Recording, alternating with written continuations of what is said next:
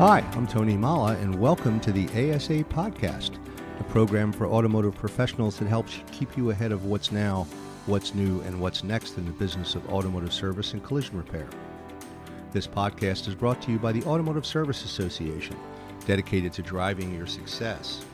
And we'll be sharing information, insight, and inspiration that will not just help you make a living, it will help you make a difference. Hi, I'm talking today with Paul Barry, the Executive Director of the Collision Industry Electronic Commerce Association, probably better known as CIECA to those in the collision industry. And this is an organization that's been around for a number of years and has done some really great things. And Paul has recently taken over as Executive Director. So we thought we'd take some time, kind of get to know Paul and share a little bit of information about CIECA with our audience. Good morning, Paul. Good morning, Tony. Thanks for having me on. Nell, thanks for coming to the show. Looking forward to this conversation and let's dive right in. You know, for those not familiar with CIECA who are listening, can you tell us a little bit about the organization, like when it was founded and where it's headquartered? Sure. CIECA was founded over 25 years ago. It arose out of the need for a standardized way for many the many parties involved in the collision repair process to communicate. Insurance companies, body shops, parts providers, rental car companies, Uh, salvage yards, recyclers, the list goes on. Everybody needed to be able to exchange information, and everybody spoke different languages. So CIECA was initially created by a group of body shop owners who found themselves spending a disproportionate amount of time copying data from one system to another because none of the systems spoke the same language. So it's been around for a number of years and it's developed a great body of work that has helped the industry tremendously. Well, what's CIECA's mission? What is the mission statement for the organization? It's a nonprofit organization dedicated to the development of software standards intended to improve the efficiency of the collision repair industry. Interesting. Well, I, and again, I know they've had quite a few successes over the years, and we'll get to those in a minute. But you know, before we do, tell us a little bit about yourself. What's your background? Uh, sure. So I started in the insurance industry in the 1980s as a claims adjuster with Safeco Insurance, and I went out and climbed under cars and wrote estimates. I always had a strong interest in technology, though, and I took a number of roles, uh, progressively increasing authority roles over the years, more involved in the technology and the business process improvement side uh, of the claims industry later on, I went to work for a software company, uh, Performance Gateway, and we developed software for collision repair network management. I did independent consulting for a number of years, working on insurance systems, also paint ordering system. So a lot of that time was spent in and around the collision repair area. And it sounds like you've got a lot of computer background as well, a lot of systems experience, right? Yeah, absolutely. I've been the vice president of software development. I've also been a vice president of claims. kind of a diverse background, but it's given me the opportunity to see the industry through a couple of different points of view. And I think that's helped me uh, understand, you know, that there are different points of view. Mm. When did you take over as executive director? So I joined CIECA in June of this year. Um, the first couple months, I was really just kind of getting to know the organization better. I had been on the board of directors uh, with CIECA for about six, seven years. And I was on the executive committee for a number of years. But seeing it through the eyes of a board member is a little different from seeing it through the eyes of the executive director. So there's a lot to learn about the day to day operations of the association and uh, how the committees operate. So that's been keeping me pretty busy for the last few months. Oh, I can imagine. How is CIECA governed? Who's on the board? So CIECA is a membership-based company, and our bylaws require that we have a cross-section of the industry. So we have board members from the prepare segment, software information providers, insurance, uh, parts and materials provider, rental car companies. And I think that one of the things that keeps CIECA strong is the commitment to an objective, unbiased view. I think the industry is better when all the segments in the industry are healthy and by having cross section from the uh, across the industry, we get a lot of good input that we might not otherwise get. Hmm. It sounds like a pretty broad cross section. Are there committees that work on various projects? How does that work? Yeah, all of the work done in CIECA is done by committee.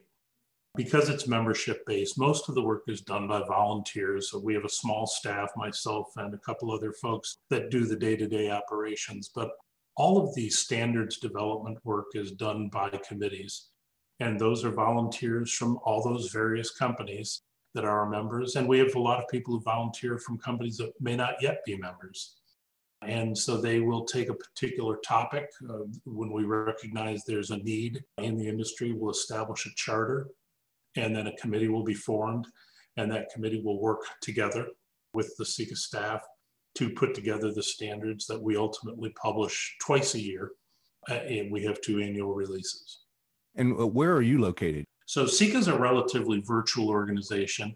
I happen to be in Seattle. One of our staff is in San Diego and others outside of St. Louis. Our board members are from all over the country. So we're, we're pretty virtual.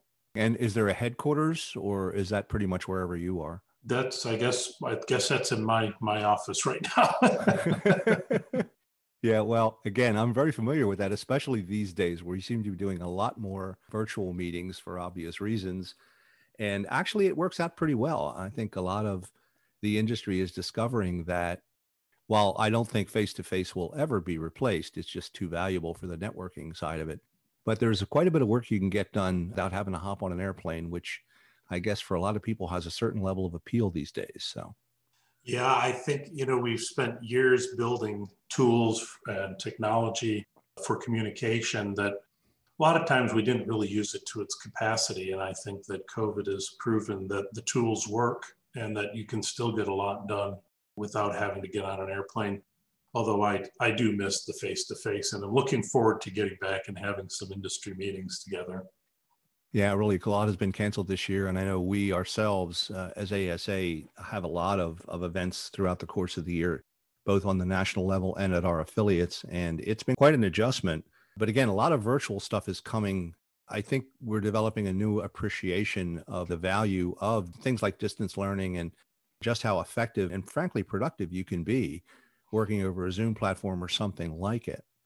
Talking about CIECA, you had mentioned projects committees. What do you, what is CIECA working on currently? Any specific issues that you're addressing? You know, CIECA started a number of years ago uh, developing a set of standards that have become known as the BMS or the Business Messaging Suite. And it consists of hundreds of messages, is the term we use, and each one defines a standard for how information is exchanged for a particular type of data transfer or process we have recently completed some work for the calibration of vehicle sensors and the automated uh, driver assistance sensors. So that's been a, a, big project. We are constantly maintaining uh, all of our code or all of our standards. We get requests on a regular basis from different parts of the industry when they identify a need. Maybe a regulatory change will require some new information or new technology will arise.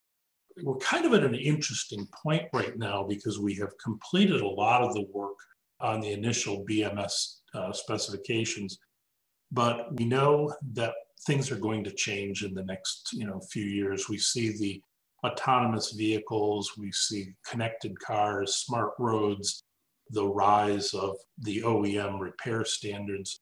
There's a lot going on in the industry right now that we know will be affecting us in the not too distant future. So we've really got our ear to the ground and trying to keep up with everything that's happening because I anticipate that in the not too distant future, we're going to probably be needing to turn our attention to really looking at some of these emerging technologies. Yeah, well, actually, we've been quite involved in the autonomous vehicle discussion with our Washington representative. And ADAS, of course, the advanced driver assist systems, uh, uh, the calibration challenges, especially at the collision repair level, have been interesting. You know, most of our mechanical members, they may not see a vehicle uh, like that for three or four years, but the collision guys tend to see them immediately. And I know we have worked through our collision and mechanical operations committees to help share some of that information with respect to the calibration issue and, and the equipment and everything else. Does CIECA get involved in the data security discussion at all? I know we've been talking a lot about that as well. You know, that's a, that's a good topic. The BMS was developed as a way to try and strengthen data security. Now, in and of itself, Does it ensure a more secure messaging? No, it doesn't. It's the payload that's being exchanged. You have to have security controls on the front end and the back end of the process to ensure that you have that security.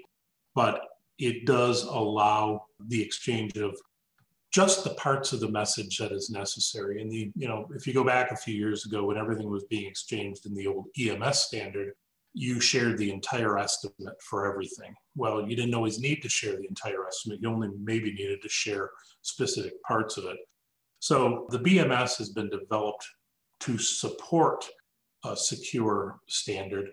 But uh, yeah, so it is, it's a regular topic of discussion and it's something that we're all very concerned in. So I think it's, you know, it's, it will be an ever growing topic in the future. I know there's been a lot of conversation around the BMS slash EMS choices. Has the choice been made by the industry? Are we basically moving to BMS now because it's a more secure system, or is that still a topic of discussion? It's a work in progress. I think that we're seeing the BMS adoption, you know, maybe a little more slowly than we would like but I do think that it is it is happening, and I think that you know you had a lot of workflows and processes that were developed years ago using the EMS. It was simple, straightforward, and without a compelling business need to change a workflow or a process, companies don't typically do so. But when they do have the need, I think that there's a recognition that the BMS is a better way to go. And so I think it is a continuing and evolving process. Well, I know CIECA has made some significant contributions along the way, uh, especially as it comes to information sharing, uh, which was the main purpose for it, it, being created. As you mentioned, there were some communication issues back and forth. What do you think are some of CIECA's greatest accomplishments or contributions to the collision industry over the years? Well, certainly. I mean, even going back to the creation of the EMS, it, it established a common language that the industry could use and that I think was a game changer. Uh, you know, even going back a number of years ago, the work done on the BMS has, you know, taken the the combined efforts of literally hundreds of volunteers and probably tens of thousands of hours of time to develop these standards. So there are a lot of companies that have invested heavily in it. And so I think that standardization that is created um, has created a, a more efficient means of communication and while we may not be there yet in terms of full BMS adoption, I think all the pieces are there and it's a matter of time for them to be implemented. What's the time frame do you think before the industry finally shifts over? Do you have any feel for how quickly that'll happen? Boy, if I had a crystal ball, I'd tell you. you know, I don't know because I, it, it's happening. You know, it happens in parts and pieces. It isn't an all or nothing kind of a proposition. So there may be elements of the EMS out there for years, but I'm hoping that the more important, the bigger, more impactful workflows will be moving to the BMS, you know, mm. pretty consistently in the future. Sooner than later, I'm sure. Yeah. Well, technology does that. It tends to drive change, and Lord knows we're dealing with a lot of both these days. So. Yeah, well, necessity is the mother of invention, and you know sometimes it's it's easy to not change until one day you have to. Yeah. I think that's probably what we'll see is that some issue will arise that will force companies to say, yeah, we really need to get, we really need to switch to the BMS because of, again, might be a regulatory change, it might be some environmental change, but I think that it will happen. Mm. Well, we've seen certainly seen a lot of changes in all the industries based on the COVID situation. Just what we're doing for safety now, and you know, making sure vehicles are sterilized and again, the uh, the adjustment to having to calibrate a camera when you change a windshield or a, a rear view mirror is certainly something new. What sort of issues do you see on the horizon? You're a technology guy. Anything that's coming down the road that you think is going to be uh, uh, significant and that uh, CIECA is keeping its eye on at the moment? Well, you mentioned security. I think that's something that we'll continue to keep an eye on. Um, obviously, the rise of the electric vehicle. I mean, the day will come where the electric vehicle will surpass the internal combustion engine. The autonomous vehicles and advanced driver assistance technology is literally exploding. It's hard to say today will CIECA need to develop a new standard or will we need to co- simply continue to adapt and enhance the standards we already have? It's a little too early to say, but we do know that there will be changes driven by all this technology. Hmm. And so I think it's really a matter of uh, trying to understand in advance what that technology is and anticipate how it's going to affect the industry. Hmm. I assume CIECA has a website. If our listeners wanted to have a little bit more information about the organization, where would they go? Sure, CIECA.com. We'd love to have you come out and visit, learn more about the organization, understand about how our, our membership process works. And we would love to have people join our committees.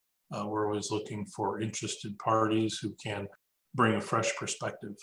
Interesting. And you, we had talked a little bit about membership earlier. You said it goes across a broad range. What is the current CIECA membership? How many members do you have? About 125. It comes from all different uh, segments of the industry. We've got repair providers, we've got uh, insurance companies, uh, information providers, parts and materials. So it's a it's a broad range. I'd like to see us get more involvement from the OEMs. The OEMs are setting the repair standards much more than they ever have. And this is having a big impact on the industry. So we'd like to see the OEs be more involved in the collision process. And you had mentioned the committees, actually, they have repairers on them as well. So you get the repair shop view when you're developing standards, right? Absolutely. Yes. That's great. Well, Paul, this has been enlightening. Uh, any final thoughts before I let you go for the day? These are interesting times for the industry. I think we're in a we're about to see a, a major change in the technology. It's coming at us at a faster pace. And the only thing we know for sure is that the technology is coming and, and it will necessitate change. I think we all need to work together if we're going to be successful in adapting to the change uh, that the new technology is going to bring. So I think that's our, our focus for the future. Well, if there's one thing that the repair industry is good at, it's adapting. I know there were many times in the continuum where someone said a new development in technology was going to mean the end of the independent repair community and collision repairers. I think it started with disc brakes, but it's amazing to me how quickly the technology has been adapted on the vehicles. So the need for that type of change and what you say about electrification is very true. I don't know when it'll happen. It really depends on who you talk to. But I'm with you. I think at some point we're going to be dealing with a totally different kind of vehicle. And although some of the components will be familiar, a lot of the new uh, electronic controls that really have been integrated broadly throughout the automotive systems for the benefit of the drivers and frankly safety. I think there's going to be a need for CIECA and the products it develops over the years uh, for a long time to come. So again, glad you're settled into the new job. It's been great talking with you. We've been speaking with Paul Barry, the Executive Director of the Collision Industry Electronic Commerce Association, about the CIECA mission and what it does for our industry. If you're interested in finding out more about CIECA, they'd love to hear from you. Again, you can visit their website at CIECA, C-I-E-C-A dot com. Paul, thanks again for your time today. It's been great. Really appreciate it and uh, hope to talk to you again soon. Thank you, Tony. I hope you enjoyed today's podcast. If you're brand new to the ASA podcast or if you've been here before, I encourage you to subscribe so you won't miss some of the great things we have coming up in our future episodes. Just hit the subscribe button wherever you're listening and you'll be good to go. If you enjoy our podcast and find our content valuable, make sure to leave a rating and review wherever you are listening to this. And if you're an automotive service facility shop owner listening to this podcast and you'd like to know more about ASA, I invite you to visit our website at asashop.org. I'm Tony Molla, and thanks for listening.